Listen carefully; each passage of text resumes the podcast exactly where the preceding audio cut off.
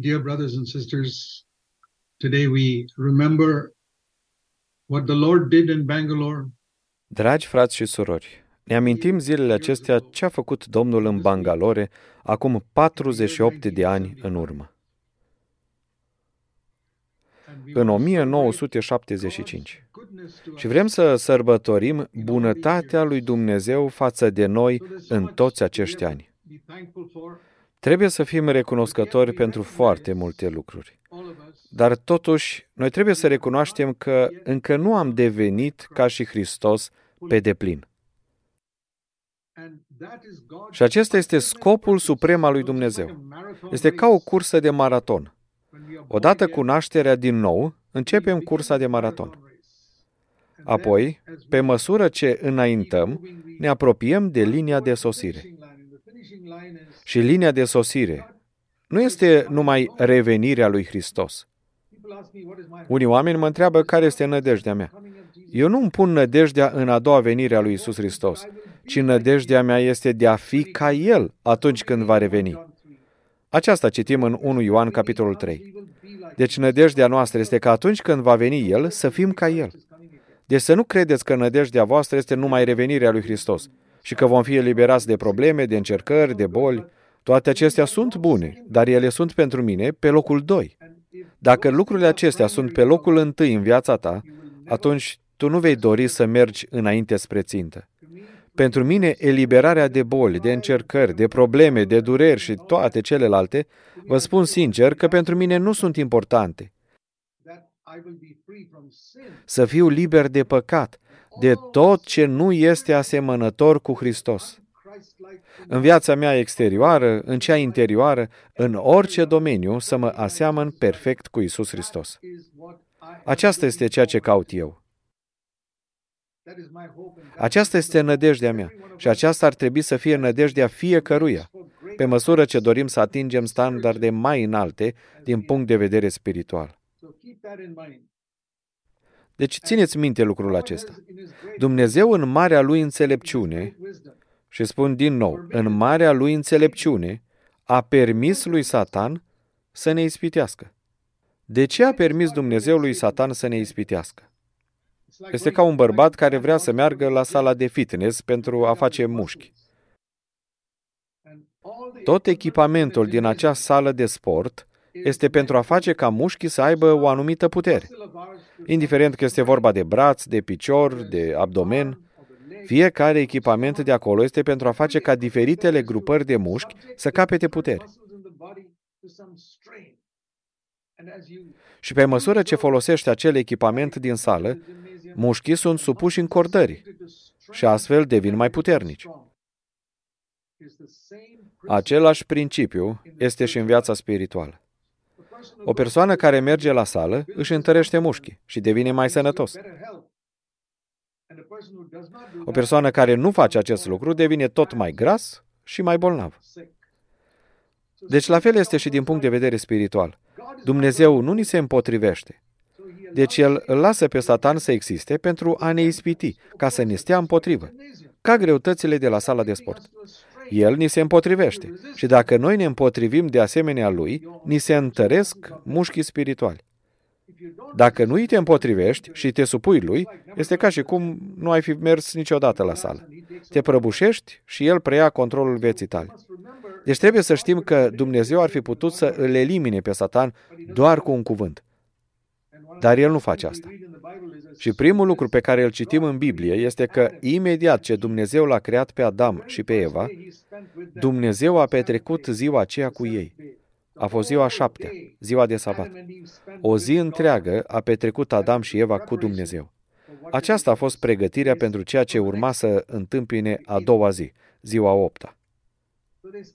Deci au petrecut toată ziua a șaptea cu Dumnezeu. Și în a opta zi au trebuit să îl înfrunte pe diavol. Dumnezeu a permis lucrul acesta.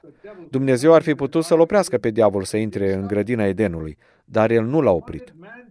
Și ce a ales omul? Tu nu poți fi un copil al lui Dumnezeu fără o alegere personală. Dacă Dumnezeu ar fi ales să fim copiii lui, fără să alegem și noi lucrul acesta, am fi fost ca niște roboți, programați ca un computer în interiorul unui robot. care face automat ceea ce este corect. Nici tu nu vrei un robot mic acasă, ci vrei să ai un copil. Pericolul de a avea un copil este că el poate deveni neascultător. Un robot nu va fi neascultător, dar totuși prefer să ai un copil. Preferi să ai un copilaș mic de trei ani care atunci când vii de la serviciu să fugă înaintea ta în casă și să zică, tati, mă bucur că te văd. În loc să ai un robot care să vină înaintea ta și să zică, tati, mă bucur că te văd. Nu vrei așa ceva. Așa este și Dumnezeu. El vrea să aibă copii care au libertatea de a alege, de a asculta sau de a nu asculta. Și care să vină la el și să spună, Doamne, te iubesc. De aceea ne-a dat liberă alegere. De aceea a permis ca Satan să ne ispitească, pentru a deveni puternici. Am spus lucrurile acestea de multe ori, dar este important pentru voi să înțelegeți. Sunt oameni noi care vin, sunt copii care au crescut și au devenit tineri, femei și bărbați, și ei trebuie să audă aceste lucruri din nou și din nou. De aceea repetăm aceleași mesaje din nou și din nou. Pentru că aceste mesaje pe care le-am predicat în urmă cu 10 ani, copiii mici care erau atunci de 4 ani și nu le-au înțeles, acum le pot înțelege. Acum ei sunt în vârstă de 14 ani și pot înțelege. Sunt aceleași mesaje pe care trebuie să le audă din nou. Oamenii care cresc trebuie să audă în fiecare an mesajele acestea. Sunt și oameni noi care vin în biserică. De aceea trebuie să predicăm din nou și din nou aceleași mesaje an după an. Vreau să deschideți cu mine la 2 Corinteni, capitolul 11. 2 Corinteni 11, Pavel spune în versetul 2, Sunt gelos de voi cu o gelozie după voia lui Dumnezeu, pentru că v-am logodit cu un bărbat care este Hristos. Biserica este numită aici mireasă. Pavel prezintă mireasa lui Hristos ca un apostol. Și Pavel spune că atunci când trebuie să vă prezint lui Hristos, vreau ca voi să fiți o fecioară curată. Asta înseamnă din punct de vedere spiritual că voi nu trebuie să fiți stricați de păcat, de diavol și de lume. Acestea sunt lucrurile care te pot strica și te pot transforma într-o prostituată spirituală. O curvă, cum spune Biblia. Dumnezeu dorește o mireasă curată pentru Isus Hristos. Noi cu aceasta ne-am ocupat încă de la întemeierea bisericii. Ne vrem să formăm frații și surorile din biserică, așa cum scrie aici, să fie toți o fecioară curată din punct de vedere spiritual, o mireasă curată atunci când va reveni Hristos. Apoi merge mai departe în 2 Corinteni 11, versetul 3 și spune, Dar mă tem ca după cum șarpele, adică diavolul, care a amăgit-o pe Eva cu șiretlicul lui, tot așa și gândurile voastre să nu se strice de la curăția și credincioșia care este față de Hristos.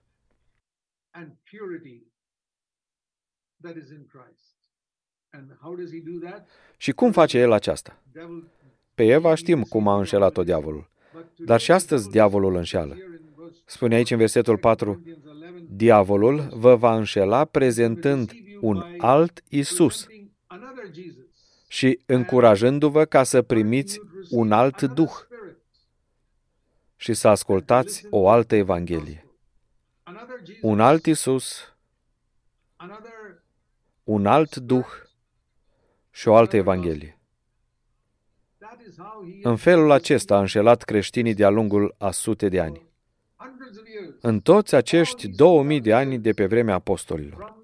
Când Pavel a scris aceasta, au fost cam 20 de ani după sărbătoarea cinzecimii. În ziua cinzecimii, biserica a fost o biserică curată. Au fost 120 de oameni.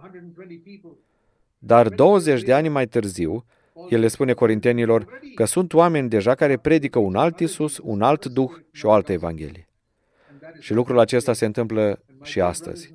Frați și surori, eu am o dorință, ca slujitor al lui Dumnezeu, care sunt responsabil peste voi, Dumnezeu mi-a dat sarcina aceasta pentru a vă preveni pe cât posibil să nu fiți înșelați de o altă Evanghelie, de un alt Isus și de un alt Duh.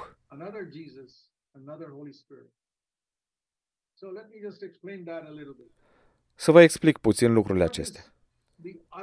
Care este acea altă Evanghelie care se predică astăzi? Adevărata Evanghelie o poți primi numai prin pocăință și credință. Țineți minte aceste două lucruri. Deschideți cu mine la fapte, capitolul 20. Să vedem ce au predicat apostolii. Pavel spune în fapte 20, versetul 21, fapte 20 cu 21.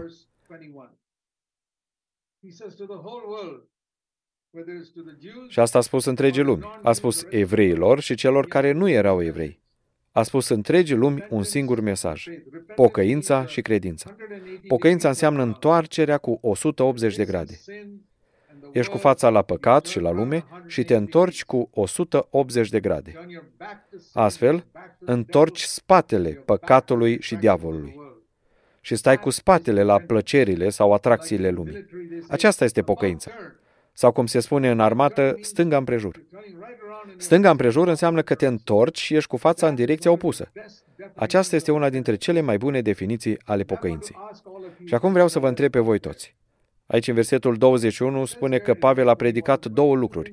Pocăință față de Dumnezeu și credința în Domnul Isus. Fapte 20 cu 21. Sunt două lucruri și Biblia spune că ceea ce Dumnezeu a împreunat, omul să nu despartă. Așa cum se spune la nuntă, femeia și bărbatul, Dumnezeu i-a făcut una și nimeni nu trebuie să-i despartă. Și eu spun de asemenea că pocăința și credința Dumnezeu le-a împreunat și deci nu trebuie să le despartă nimeni atunci când predică Evanghelia. Deci care este cealaltă Evanghelie care se predică acum? Credința, credința, credința, credința. Lipsește pocăința. Și aceasta nu este o greșeală minoră. Nu este ca și cum ți s-ar tăia un picior, dar totuși poți să mergi cu celălalt. Nu, este mult mai grav decât atât. Este moarte, pentru că este ca și cum ți s-ar fi tăiat jumătate din corp. Credința este jumătate, pocăința este cealaltă jumătate. Dacă le tai în două, ce rămâne? Un corp mort. Aceasta este o altă Evanghelie. Vreau să vă întreb pe voi toți. Atunci când ați auzit Evanghelia, ați auzit că trebuie să credeți în Isus Hristos, să-L primiți și veți merge în rai? Aceasta este jumătate de Evanghelie. Lucrul acesta este adevărat numai după ce ai făcut primul pas, și anume stânga împrejur, pentru că cu toții eram îndreptați cu fața într-o direcție greșită. După ce ne naștem, suntem cu fața spre lume, spre păcat și spre diavol. Și creștem așa mulți ani. Apoi auzim că Isus a murit pentru păcatele noastre, că a înviat și că vrea să vină în inima noastră. Dar noi suntem cu fața în direcția greșită. Cum putem să-L primim pe Hristos cu fața înspre direcția greșită? Trebuie să aibă loc o stângă împrejur. Câți dintre voi ați făcut o stângă împrejur cu adevărat față de păcat în viața voastră? Nu vă întreb dacă ați biruit păcatul. Asta s-ar putea să vă ia un pic de timp, dar te-ai întors de la el? Ai dorința de a te lăsa de tot păcatul? Iisus nu a zis, lasă tot păcatul și apoi vină la mine. Nu. Dar Dumnezeu spune că trebuie să ai dorința de a lăsa tot păcatul din viața ta, dacă vrei să fii mântuit. Aceasta este ceea ce predicăm noi la biserica aceasta. Nu poți fi mântuit dacă nu ai dorința de a lăsa tot ceea ce știi că este păcătos în viața ta. Nu 50%, nu 80%, ci 100%. Să repet, nu că v-ați și lăsat de lucrurile acelea, ci că aveți o dorință adevărată de a lăsa acele lucruri. Aveți dorința, adică tânjiți ca să lăsați tot ceea ce nu-i place lui Dumnezeu în viața voastră. Aceasta este pocăința. Stânga împrejur. Altfel mergeți în direcția greșită. Cursa de maraton este în direcția aceasta și noi alergăm în direcția opusă. Dacă continui să alergi în direcția greșită și tu spui că crezi în Isus, nu vei ajunge la destinația dorită de Dumnezeu pentru tine. Cursa de maraton este în cealaltă direcție. Deci primul lucru pe care trebuie să-l faci este să te întorci. Fără o întoarcere, alergi în direcția greșită. Deci aceasta este pocăința. O altă evanghelie care se predică din plin în zilele noastre este doar să crezi în Domnul Isus Hristos. Sună foarte bine, dar nu este adevărata sau evanghelia întreagă. Este o altă evanghelie și mulți sunt înșelați. Noi la biserica aceasta încercăm să predicăm Evanghelia completă, pocăința și credința. Nu există o altă mântuire decât prin moartea Domnului Isus și învierea sa. Hristos cel viu vine să locuiască în noi. Mulți oameni spun, Doamne Iisuse, vină în inima mea. Dar fără să se întoarcă, fără să spună, Doamne, vreau să renunț la tot păcatul din viața mea. Și eu cred că Hristos nu a venit deloc în viața lor. Chiar mulți oameni care sunt în biserica aceasta nu sunt cu adevărat născuți din nou și vor avea parte de un mare șoc la revenirea lui Hristos. Oricine mă ascultă și este în situația aceasta, vreau să vă spun că trebuie să spuneți, Doamne Iisuse, vreau să mă las de tot ce te dezonorează în viața mea. Dacă n-ai spus lucrul acesta cu sinceritate Domnului, vreau să spun în numele lui Isus Hristos că nu ești născut din nou. Nu te înșela singur. În ziua judecății vei vedea că tot ce am spus este adevărat. Dar eu nu aș vrea să ți se întâmple acest lucru. Eu aș vrea ca în veșnicie tu să fii în împărăția lui Dumnezeu.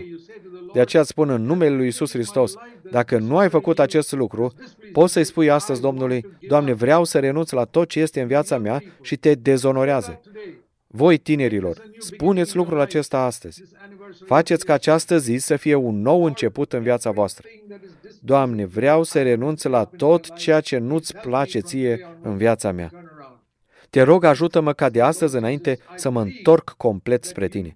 Apoi spune, Doamne Iisuse, eu cred că Tu ai murit pentru toate păcatele mele, că l-ai înfrânt pe Satan la cruce și că Satan nu se mai poate atinge de mine.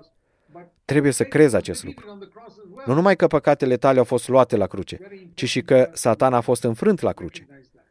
Este foarte important pentru noi să știm acest lucru. Satan nu mă mai poate ține legat. Nu se poate atinge de mine. Te poți împotrivi lui Satan și el va fugi de la tine. Poți să spui în numele lui Isus, îți stau împotrivă Satan și el va fugi de la tine. Aceasta este Evanghelia completă. Mulți ascultă astăzi o altă Evanghelie. De aceea ei nu au nicio bucurie și nici pace în viețile lor. Adevărata Evanghelie o citim în Matei, capitolul 24. Deschideți cu mine la Matei 24, versetul 14. Citim aici că în zilele din urmă, Evanghelia aceasta a împărăției va fi propovăduită în toată lumea.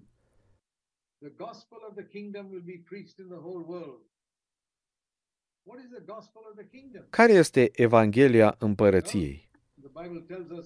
Ei bine, Biblia ne spune în Romani 14 cu versetul 17 ce este împărăția lui Dumnezeu. Nu este cerul,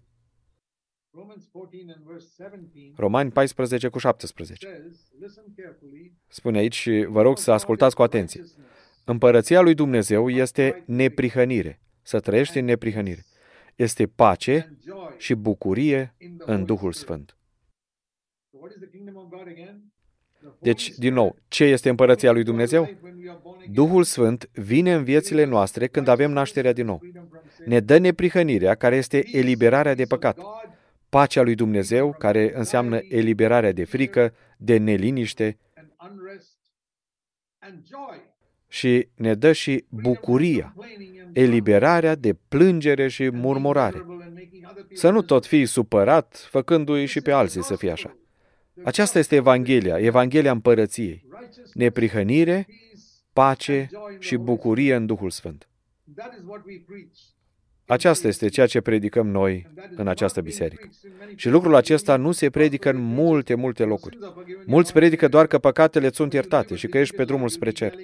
Dar tu tot trăiești o viață înfrântă. Soțul și soția strigă unul la celălalt într-una până în ziua când va reveni Hristos și îi va elibera. Dar aceasta este o înșelare. Nu este așa. Nu, Duhul Sfânt vine să ne facă neprihăniți. El poate să aducă pace în viața ta și pace în casa ta. Va aduce bucurie în viața ta și în casa ta. Cum citim în Romani 14 cu 17. Împărăția lui Dumnezeu este neprihănire, pace și bucurie în Duhul Sfânt.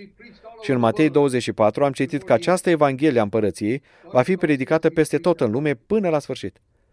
Dumnezeu a chemat biserica să predice această Evanghelie. Deci când auzim că se predică o altă Evanghelie, și care este aceea? Când îți spune că tu ești pe drumul către cer, dar de fapt ești în fiecare zi înfrânt de păcat. Ești mereu nefericit și te tot plângi, tot murmuri și te zbați, ești mereu neliniștit și îngrijorat, întotdeauna amărât. Aceasta nu este adevărata Evanghelie. Aceasta este o înșelăciune. Și dacă cumva ai acceptat-o, Dă-l pe față pe diavolul care lucrează în viața ta și spune, Satan, eu nu te mai ascult pe tine. Și cere Duhului Sfânt să-ți schimbe viața astăzi. Deci aceasta este o altă Evanghelie. Ce alt lucru spune aici? Să ne întoarcem la 2 Corinteni 11. Spune aici despre un alt Isus. Un alt Isus. Nu pe Isus care este descris în Biblie. Isus care este descris în Biblie a fost Dumnezeu care a devenit om pentru a fi un exemplu pentru noi. El nu a spus doar credeți în mine. Dacă citești în Biblie, de câte ori a spus el credeți în mine? De cele mai multe ori a spus urmați-mă, urmați-mă, urmați-mă. Nu a spus luați-vă crucea și credeți în mine. Nu, ci luați-vă crucea și urmați-mă. Adevăratul Isus ne spune nu doar să credem în El, ci să-L urmăm. Dacă ai un Isus doar în care să crezi, acesta nu este adevăratul Isus. Pentru că adevăratul Isus îți spune să îl urmezi. El cheamă pe fiecare să-l urmeze. Aceasta este întrebarea pe care vreau să ți-o pun astăzi. Îl urmezi tu pe Isus în viața ta de fiecare zi? Eu nu te învinuiesc că dacă n-ai auzit până acum lucrul acesta. În biserica aceasta predicăm acest lucru. Sunt biserici care nu predică lucrul acesta. Ele predică un alt Isus. Un Isus pe care nu trebuie să-L urmezi, care îți permite să trăiești cum vrei și apoi te duce la cer când mori. Aceasta este o înșelăciune a lui Satan. Un alt Isus. Isus pe care noi îl predicăm din Biblie ne spune să îl urmăm. Și Biblia ne spune în 1 Ioan, capitolul 2, să deschidem la prima epistola lui Ioan, care se află la sfârșitul Bibliei, în capitolul 2. 1 Ioan 2, versetul 6. Cine zice că rămâne în El, adică în Hristos, trebuie să trăiască și El cum a trăit Isus. Să umblăm cum a umblat Isus pe acest pământ, sau să trăim cum a trăit Isus pe pământ. Este posibil acest lucru? Da, este posibil să fie așa, tot mai mult și mai mult. V-am spus că e ca o cursă de maraton. Nu devenim perfecți peste noapte. Dar trebuie să se vadă un progres, într-un fel, din ziua în care am fost născuți din nou. Să mai folosesc un exemplu. Viața de creștin este ca și cum ai merge la școală, începând de la grădiniță și până la liceu, și apoi trecând la universitate și doctorat. Viața creștină este o continuă educare sau învățare. Așa cum vrei ca copiii tăi să fie în fiecare an promovați într-o clasă superioară, tot așa și Dumnezeu vrea ca tu în fiecare an să devii tot mai asemănător cu Isus Hristos. Următorul an și mai mult și următorul an și mai mult. Și pentru voi care ați fost în biserica noastră încă de la început, de 48 de ani, ați fi trebuit să aveți cel puțin 48 de creșteri în viața voastră. În toți anii aceștia în care ați fost în biserică și ați auzit Evanghelia, tot atâția ani ar fi trebuit să fiți promovați. Dacă un copil merge la școală din clasa 1, după 12 ani ar trebui să termine clasa 12 și să nu tot stea în clasa 1 sau a doua. Tu vrei ca în fiecare an copilul tău să fie promovat în clasă superioară. Și Dumnezeu vrea ca tu să promovezi și în fiecare an să fii tot mai asemănător cu Hristos. Un alt Isus este acela care nu-ți spune să-L urmezi pe El. Unii spun că pe Isus nu poți să-L urmezi, pentru că El este așa de sfânt că nimeni nu-L poate urma și că e de ajuns să crezi în El și El te duce în cer. Aceasta este o înșelăciune.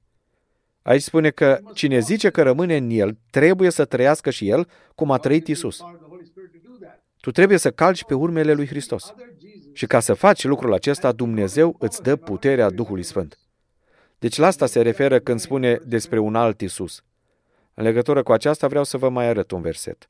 În Luca, capitolul 9, versetul 23. Acesta este un mesaj care este predicat în tot mai puține biserici din lume. Iați crucea în fiecare zi, dacă vrei să mă urmezi pe mine, a spus Isus în Luca 9, versetul 23. Dacă voiește cineva să vină după mine, dacă cineva din cei care mă ascultați vrea să vină după Isus, mai întâi trebuie să-și ia crucea lui, nu crucea pe care a murit Isus. Mai este o cruce în viața ta de fiecare zi. Știi care este crucea din viața ta zilnică? Să-ți răstignești eul. În inima ta este un tron. Pe tronul acesta stă eul tău. Stă ca un rege, ca un conducător. Îl vezi și în copilul tău de doi ani. În inima acelui copil de doi ani, eul este rege. Copilul îl înfruntă pe tatăl și o înfruntă pe mama lui, spunând, Nu, nu vreau să fac lucrul acesta. Cine îl face să spună lucrul acesta? Eul din el. El este o persoană importantă. Și când crește, tot are acea atitudine de neascultare și de nesupunere față de părinți. Și ajunge să se comporte rău și la școală, certându-se cu profesorii și cu alți copii. Eul este puternic. Și Isus spune că dacă vrem să-L urmăm, El ne va da puterea Duhului Sfânt care ne va ajuta să omorâm eul sau sinele. Dar un alt Isus este acela care spune, nu, nu, nu trebuie să-ți omori eul, doar crede în mine și eu te duc în cer. Tu în ce Isus crezi? Crezi în Cel care a spus că dacă vrei să-L urmezi pe El, trebuie să te lepezi de tine însuți? De câte ori să te lepezi? Zilnic. Te-ai lepădat de tine ieri? Bine, dar trebuie să te lepezi și astăzi. În fiecare zi trebuie să-L urmezi pe Isus. Și poate spui, o, ce povară este viața asta creștină. Dar nu este așa deloc. Vezi, dacă lucrezi ceva care te face să transpiri și ești plin de mizerie și praf, nu ai fi fericit să ai o baie ca să poți face un duș să te speli? Aceasta înseamnă să-ți iei crucea în fiecare zi, să te cureți de eu. Omoară-ți eul, fă un duș ceresc și fi curat.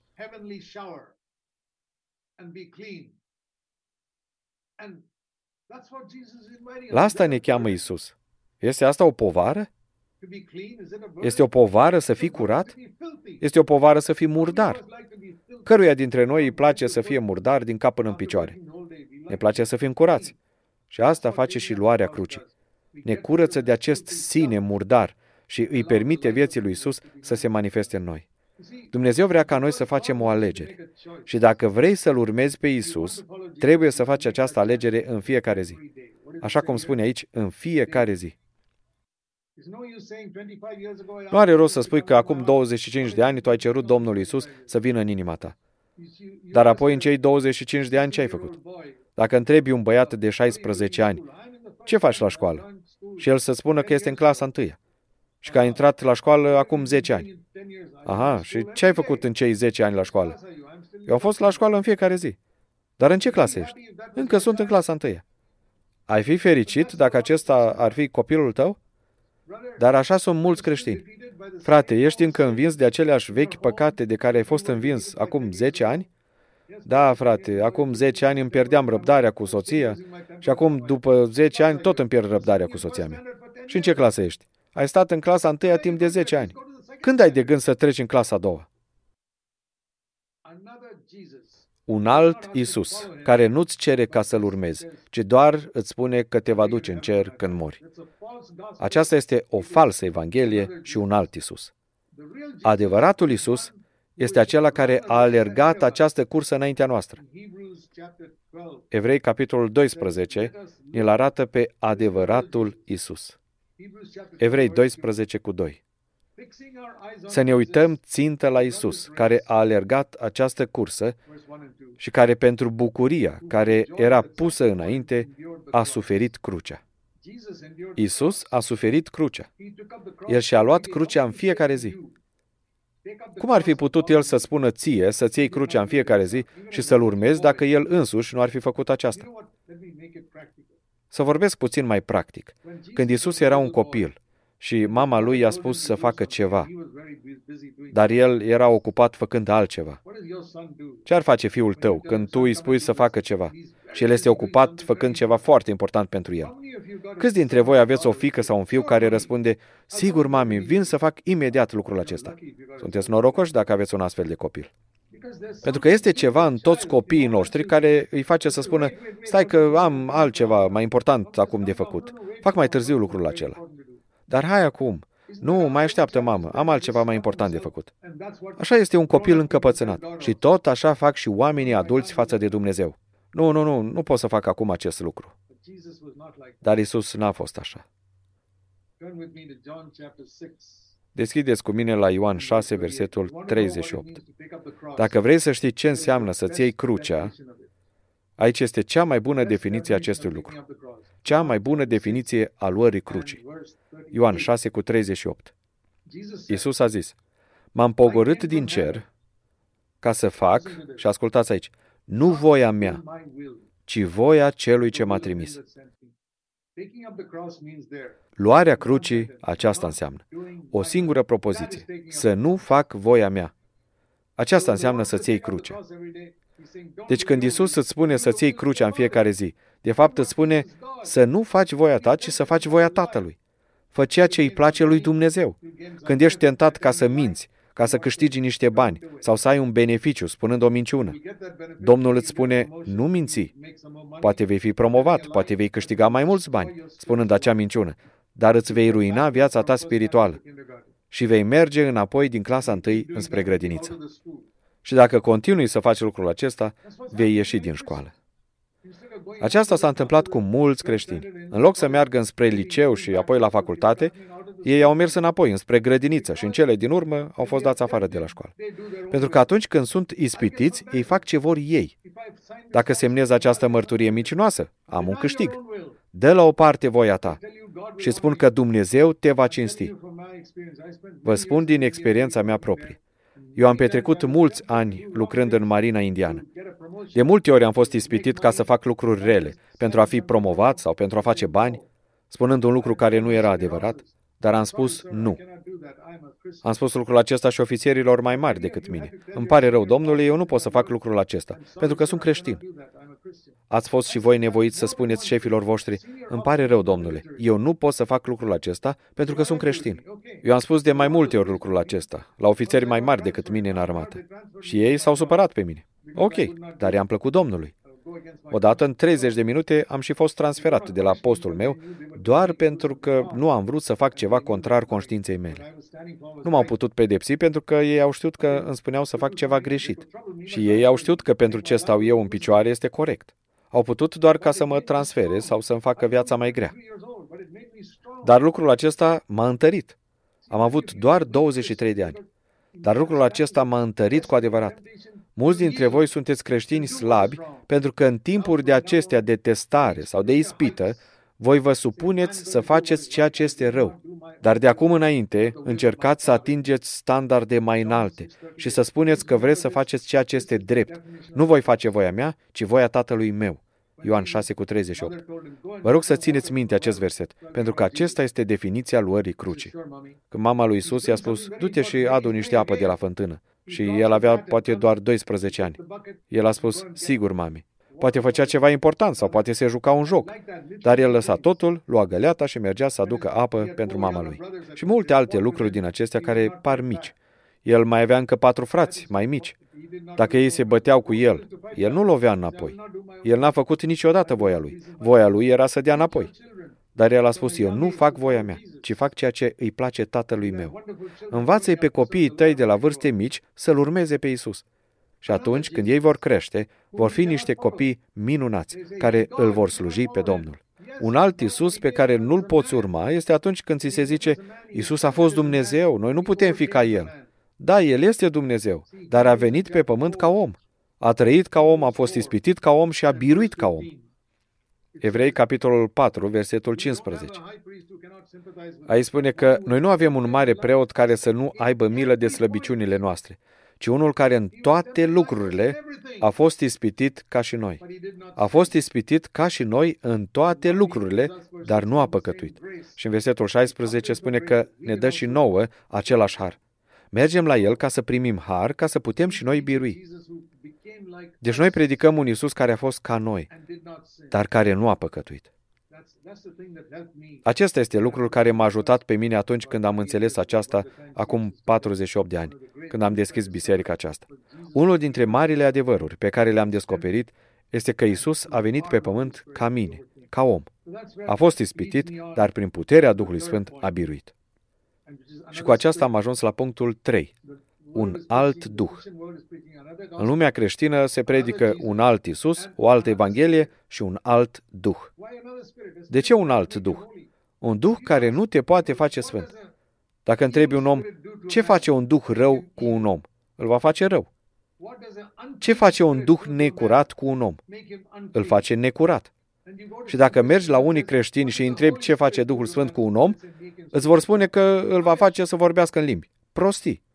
Duhul Sfânt nu face în primul rând lucrul acesta cu un om. Da, la unii le dă darul vorbirii în alte limbi, dar vă rog să vă folosiți de logica voastră. Un duh rău face o persoană să fie rea.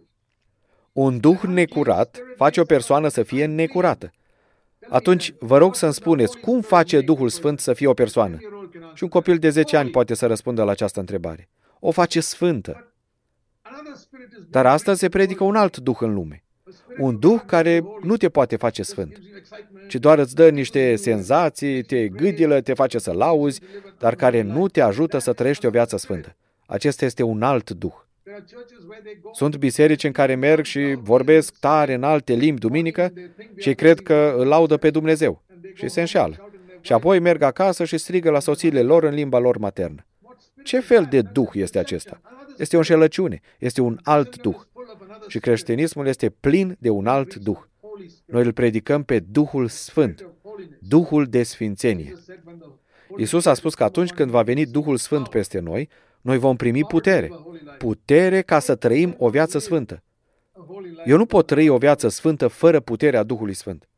Și nici tu nu poți trăi o viață sfântă fără puterea Duhului Sfânt. Vreau să vă spun în numele lui Isus că ceea ce aveți nevoie este puterea Duhului Sfânt. Și nu vă lăsați înșelați de niște experiențe care vă gâdilă trupul și vă dă experiențe emoționale. Nu. Când veți primi puterea Duhului Sfânt, El vă va face tot mai sfinți. Acesta este lucrul cel mai important. Și să nu fii mulțumit până când Duhul Sfânt nu te va face sfânt în fiecare domeniu al vieții tale. Cum am spus, aceasta nu se va întâmpla deodată, ci va trebui să treceți în clasa 1, a 2, a 3, a 4 și veți învăța tot mai mult ca să deveniți tot mai sfinți. Aceasta este ceea ce face Duhul Sfânt. Iată și un alt lucru pe care îl face Duhul Sfânt. În ziua cinzecimii erau 120 de persoane care îl așteptau pe Domnul să vină prin Duhul Sfânt. Erau precum 120 de bucățele de fier, ucenici tari ca fierul, care se mai ciocneau unul de altul. Dar când Duhul Sfânt a venit ca un foc, toate aceste 120 de bucățele de fier au fost topite împreună și s-a făcut o singură bucată. Când pui fier în foc, se topește. Acele 120 de bucăți de fier s-au topit și au devenit una prin focul Duhului Sfânt. Aceasta este ceea ce mai poate face Duhul Sfânt. Pe doi oameni care sunt puternici în felul lor, Duhul Sfânt îi unește și îi face să fie una. Aceasta am experimentat-o cu foarte mulți frați în biserică în ultimii 48 de ani. Unitatea. Chiar dacă suntem diferiți, putem deveni una. Am învățat să ne lepădăm de noi înșine și să avem grijă de cealaltă persoană, să încurajăm cealaltă persoană. Ea mă încurajează pe mine și eu pe ea. Ne ridicăm unul pe altul și nu luptăm unul împotriva altuia în secret. Am învățat să trăim în pace în casele noastre. Acesta este adevăratul Duh Sfânt. Dar mai este un Duh care este predicat în zilele noastre, care îți dă doar niște emoții, senzații, care te gâdilă, dar care nu te face sfânt. Deci vă rog să țineți minte aceste trei lucruri.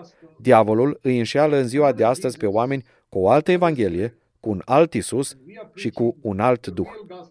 Dar noi vrem să predicăm adevărata Evanghelie prin pocăință și credință.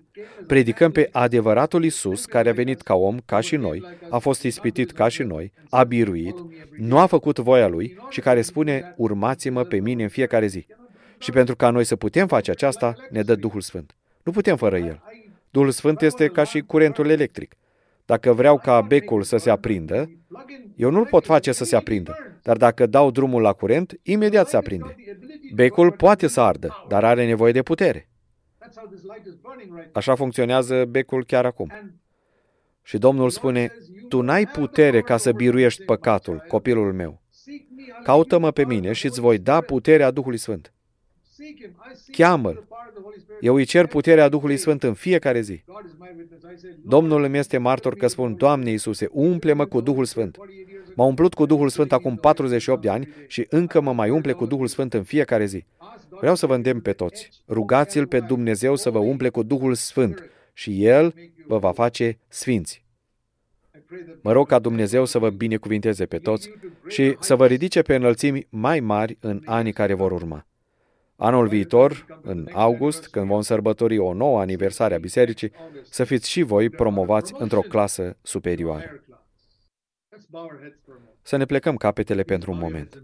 Vă rog să vă plecați capetele și să închideți ochii. Tată Ceresc, te rugăm să ne ajuți să fim pătrunși de adevărurile pe care le-am auzit și să ne conduci pe înălțimi mai mari în zilele care vor urma.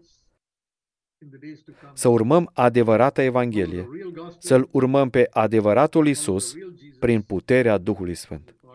M-am rugat în numele lui Isus. Amin. Amen.